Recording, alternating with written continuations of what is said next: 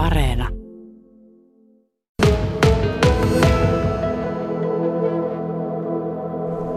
Matti Viialaisen kanssa olen Lapernan satamassa. Hänen työasuntonsa pihapiirissä muuttotouhut on menossa ja Matti, seitsemän vuotta sitten kun sinä tulit, niin minä sain kunnia haastatella sinua.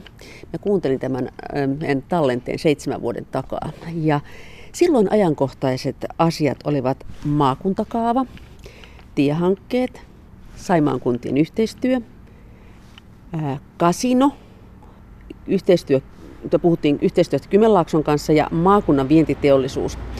Ja se, mikä tämän seitsemän vuoden aikana selkeästi on nyt toteutunut, on tämä tiehanke Lappeenranta Luumäki välillä. Se on niin kuin saatu päätökseen, mutta nämä kaikki muut on niin kuin edelleen semmoisena kysymysmerkkinä ilmassa. Miltä se tuntuu?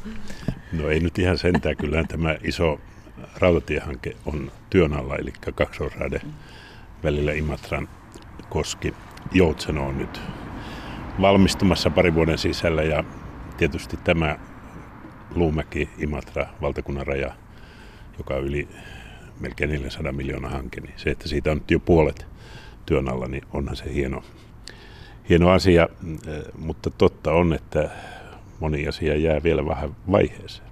Aika pitkässä juoksussa ollaan, mutta jos mietitään Ikea, silloin puhuttiin kovasti Ikeasta, sitä ei tullut, eikä sitä kauppakeskittymää ylipäätänsä tuohon Nujamaan tien varteen. Oletko pettynyt?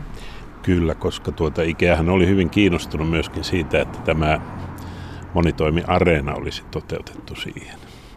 Mutta ehkä se ei sitten Lappeenrannan suunnalla ollut niin hyvä ajatus, haluttiin enemmän keskustaa, mutta Ikea oli kyllä, minäkin olin vähän niissä neuvottelussa mukana, hyvinkin kiinnostunut siitä, että se olisi investoinut koko hankkeen ja siinä olisi ollut kaikki nämä, jopa jääkiekot, jääpallot ja nämä, mutta ehkä se aika meni ohi. Mutta ikkuna oli kyllä hetken aikaa, ehkä vuoden puolitoista auki. Silloin puhuit myös jo tästä matkan alueena Itä-Suomesta ja vertaisit sitä Lappiin. Ja nyt nykypuheissa tämä sama keskustelu jatkuu. Äh, ollaanko siinä menty eteenpäin? No sopimuksia on saatu aikaa ja pikkasen on käytännön toimenpiteitäkin. Tietysti iso edistysaskel oli se, että me saimme tämä alueellistettua Lappeenrannan lentokentän. Et kyllähän se on ehto sille, että suorat lennot tuonne Eurooppaan toimii täältä Saimalta ja vieläpä hyvin edullisesti. Et vaikka nyt tietysti korona tuo siihen kuopan joksikin aikaa, mutta mä sanoisin, että askeleita on oikeassa suunnassa otettu, mutta tietysti liian hitaita ja tätä haittaa tämä EU-ohjelmien ero Etelä-Savon ja Etelä-Karjalan välillä on viisinkertainen tukiraja, jossa naapurin puolella ruoho on todella paljon vihreämpää, eli euroja tulee paljon helpommin ja paljon paremmin ja se pikkasen sitten haittaa tätä niin kuin yhteisten hankkeiden toteuttamista. Nyt esimerkiksi kuitenkin esimerkiksi on syntymässä tämä risteilijähanke. Se on ihan viimeisiä asioita, jonka, jonka sain liikkeelle. Se, että tässä on potentiaali suurempaa kuin jopa Lapissa, johtuu siitä, että meillä on nämä rajalityspaikat, viisi rajalituspaikkaa. Meillä on enemmän ympyrävuotinen mahdollisuus, mutta täältähän puuttuu niitä isoja investointeja, jotka Lapissa on jo tehty.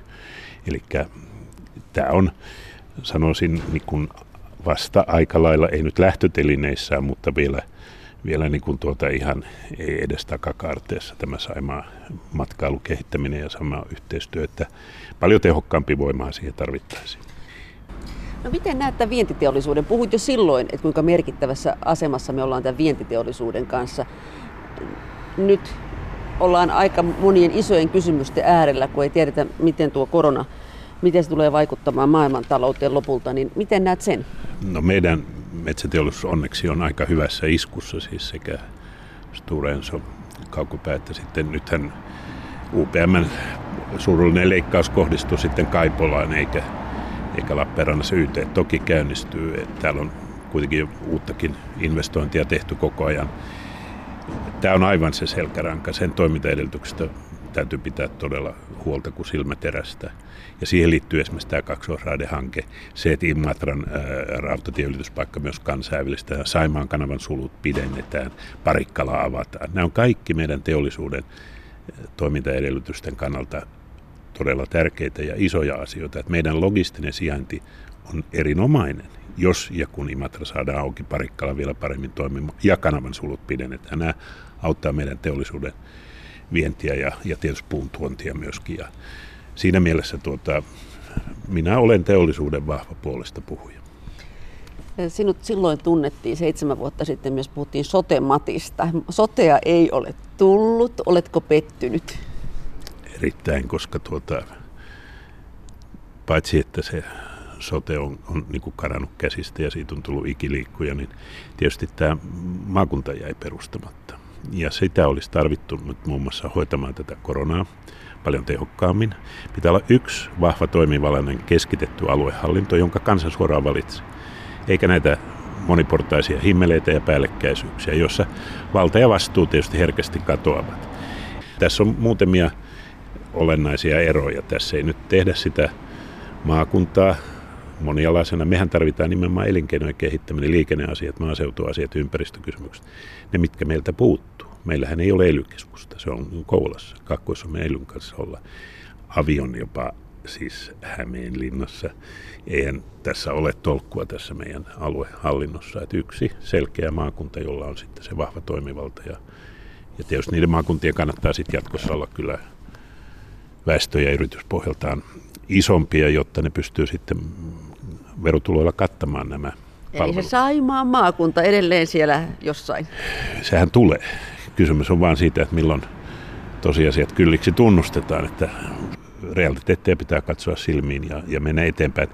Matti Viialainen, mikä on ollut se suurin pettymys tämän seitsemän vuoden ajalta, kun täällä Etelä-Karjalassa olet toiminut? No ensinnäkin tietysti paljon on onnistumisia. Puhutaan ne onnistumista kohta, mutta otetaan pettymystä Mutta kyllä raskain pettymys oli tämä, joka ei aiheutunut Etelä-Karilasta, eli tämä maakunta- ja uudistuksen kaatuminen.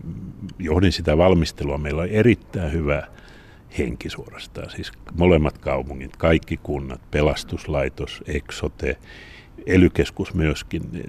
Se oli niin kuin ihan sinettiä vaille valmis. Meillä oli kaikki paperit, hallintosäännöt kirjoitettu, organisaatio, budjetti laskettu, tilat suunniteltu ja, ja, ja sitten kaikki meni niin kuin mönkään.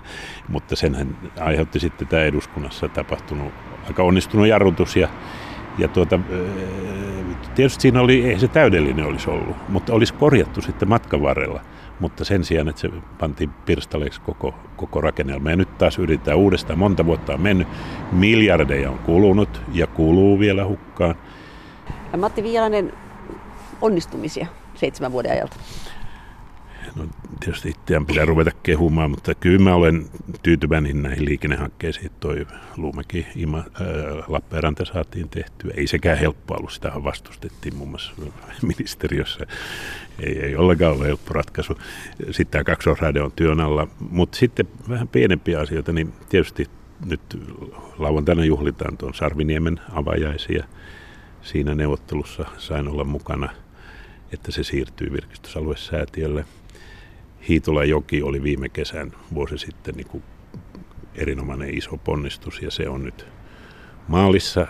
Kosket vapautuu 24 ja, ja lohi nousee laatukasta Suomen puolelle vapaasti. Se, on, se oli vaikea neuvottelu, monimutkainen, siinä onnistuin.